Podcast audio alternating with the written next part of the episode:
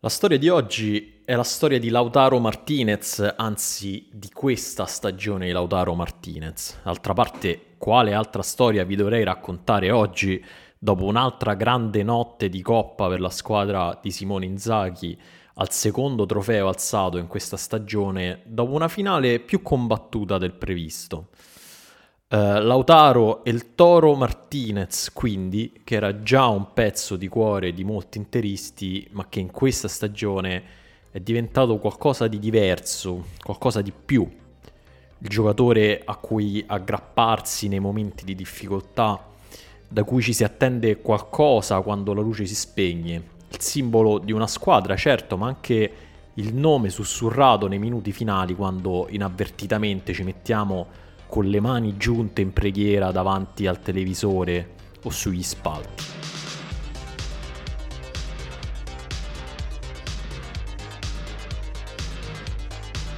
È giovedì 25 maggio, io sono Dario Saltari e questo è Ultimi Fuochi, il daily podcast di Fenomeno. Oggi quindi l'Inter festeggia la Coppa Italia numero 9 della sua storia, la seconda consecutiva dopo quella dello scorso anno, nonché il suo secondo trofeo stagionale dopo la Supercoppa italiana vinta il 18 gennaio in Arabia Saudita contro il Milan. Se quella però era stata una partita sorprendentemente a senso unico, la finale di ieri contro la Fiorentina invece ha raccontato tutta un'altra storia. Se siete abbonati all'ultimo uomo e avete già sentito che partita hai visto, già saprete perché è stata un'altra storia. Qui mi limiterò a dire che la Fiorentina, come si dice, ha venduto cara, carissima la sua pelle.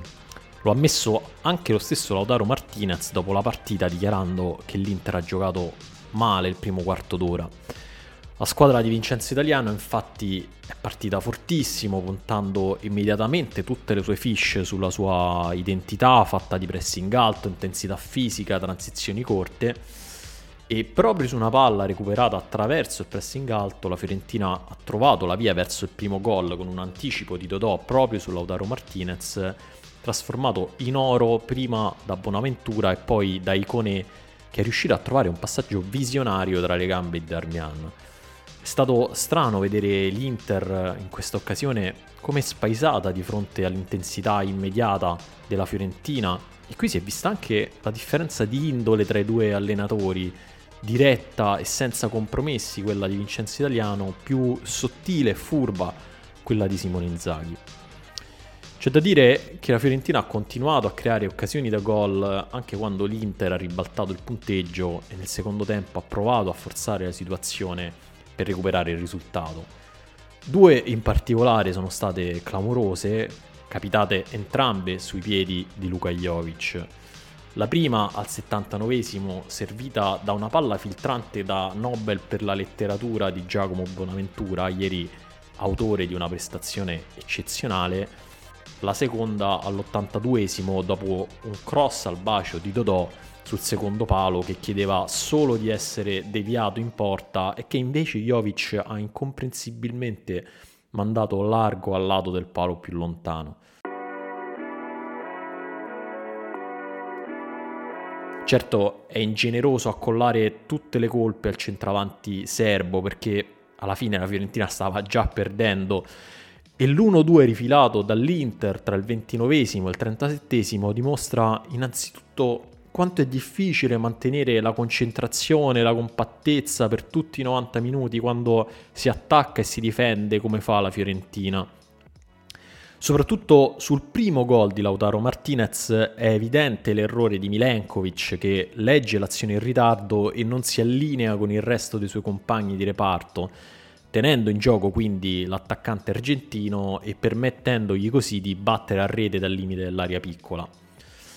Poi però per trasformare le sbavature della Fiorentina in gol serve un talento come quello di Lautaro Martinez, un attaccante in grado di colpire la palla di collo pieno gettandosi in aria come noi facevamo in piscina quando chiedevamo a qualcuno di lanciarci la palla alta e lenta e dall'altro bordo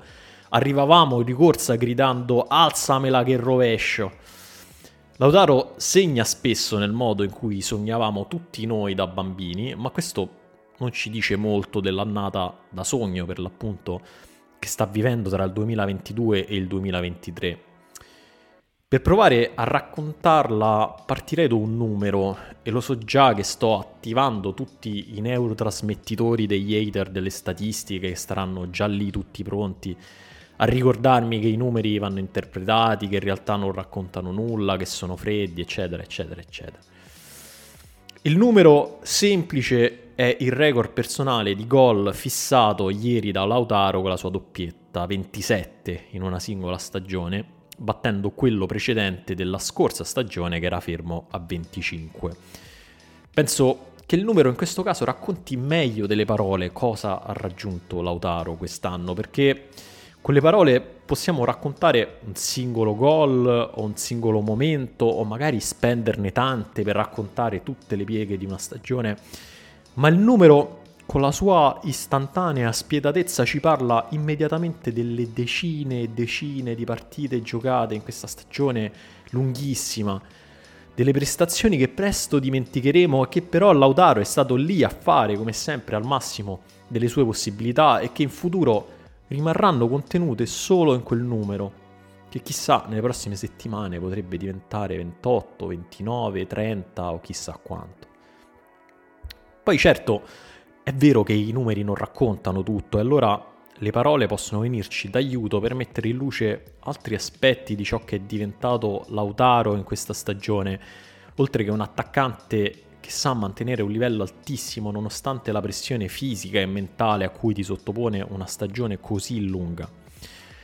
E credo che astraendosi leggermente dal campo, quest'anno Lautaro sia definitivamente diventato quello che Andrea Lamperti sull'ultimo uomo qualche giorno fa ha chiamato l'anima dell'Inter. E credo che l'abbia fatto in un modo semplice a dirsi ma difficilissimo a farsi, e cioè disegnare sempre nel momento giusto con il risultato che quasi tutti i momenti belli dei tifosi interisti in questa stagione sono stati come firmati da un gol di Lautaro. L'attaccante argentino ha segnato nella grande notte del Camp Nou in Champions League forse il primo momento di svolta della stagione nerazzurra. Ha segnato in Supercoppa nel derby contro il Milan quando finalmente la sua stagione e quella dell'Inter hanno iniziato a girare dopo una prima metà non indimenticabile ha segnato agli ottavi di finale di Coppa Italia contro il Parma, in una partita che l'Inter fino all'88esimo stava perdendo e che senza il suo gol non avrebbe portato fino alla finale di ieri. E ha segnato infine, ovviamente, contro il Milan, prima nel derby di campionato vinto a febbraio, poi in quello di Champions di ritorno, con allegata l'immagine iconica di lui che mostra le orecchie e la curva impazzita. Questa è una delle ragioni per cui Lautaro è diventato qualcosa di più di un semplice giocatore dell'Inter, di un talento in prospettiva futura, di un attaccante talentuoso, di una luce nel buio per i tifosi nerazzurri. Un'altra credo è che quest'anno Lautaro Martinez per l'Inter ha riempito un vuoto, anzi due vuoti. Il primo è stato creato nell'immaginario dei tifosi dell'Inter perché la stagione è iniziata con il ritorno a Milano di Romelu Lukaku, cioè l'uomo che aveva quasi fisicamente riportato lo scudetto, che per l'appunto rappresentava la speranza dell'Inter di tornare di nuovo grande dopo lo sfregio subito la stagione passata con lo scudetto vinto dal Milan. Lukaku poi è tornato nelle condizioni che conosciamo e quindi quella speranza è stata per l'appunto sostituita da un vuoto che in pochi a inizio stagione si sarebbero aspettati sarebbe stato riempito proprio da Lautaro. Il secondo vuoto invece un vuoto di campo perché Lukaku è stato sostituito da Geco e Geco è un attaccante diverso, molto diverso da Lukaku. Lo ha spiegato in maniera efficace lo stesso Lautaro in un'intervista realizzata per Prime Video da Diego Milito, l'uomo che a Racing ha propiziato il suo esordio in prima squadra e che ha contribuito poi a portarlo all'Inter. In quella intervista Lautaro spiega come a Lukaku piaccia stare tra i centrali avversari, giocare da prima punta, insomma. E questo gli permetteva di venire tra le linee, giocare da seconda punta, girargli intorno, fare insomma l'attore non protagonista. Geco però non è questo tipo di attaccante, spesso si sposta dalla linea di attacco, viene lui tra le linee, ama defilarsi sull'esterno sinistro per condurre palla o semplicemente per mandare fuori posizione un difensore avversario. La presenza di Geco ha quindi creato un vuoto fisico al centro dell'attacco dell'Inter, un vuoto che esigeva un passo in avanti quindi di Lautaro che prima di quest'anno era stato proprio criticato per le sue qualità di finalizzazione sotto porta. La presenza di Geco ha insomma costretto Lautaro Martinez a crescere da un punto di vista della lettura del gioco e soprattutto dei movimenti in area, dato che l'attaccante bosniaco quasi mai negli ultimi 15 metri agisce da prima punta. Nell'intervista con Milito di Geco Lautaro dice una cosa sola, ma credo significativa, cioè ci guardiamo tanto in campo con Edin. Credo che nei due gol di ieri alla Fiorentina si veda bene come il gioco di Geco abbia fatto crescere Lautaro.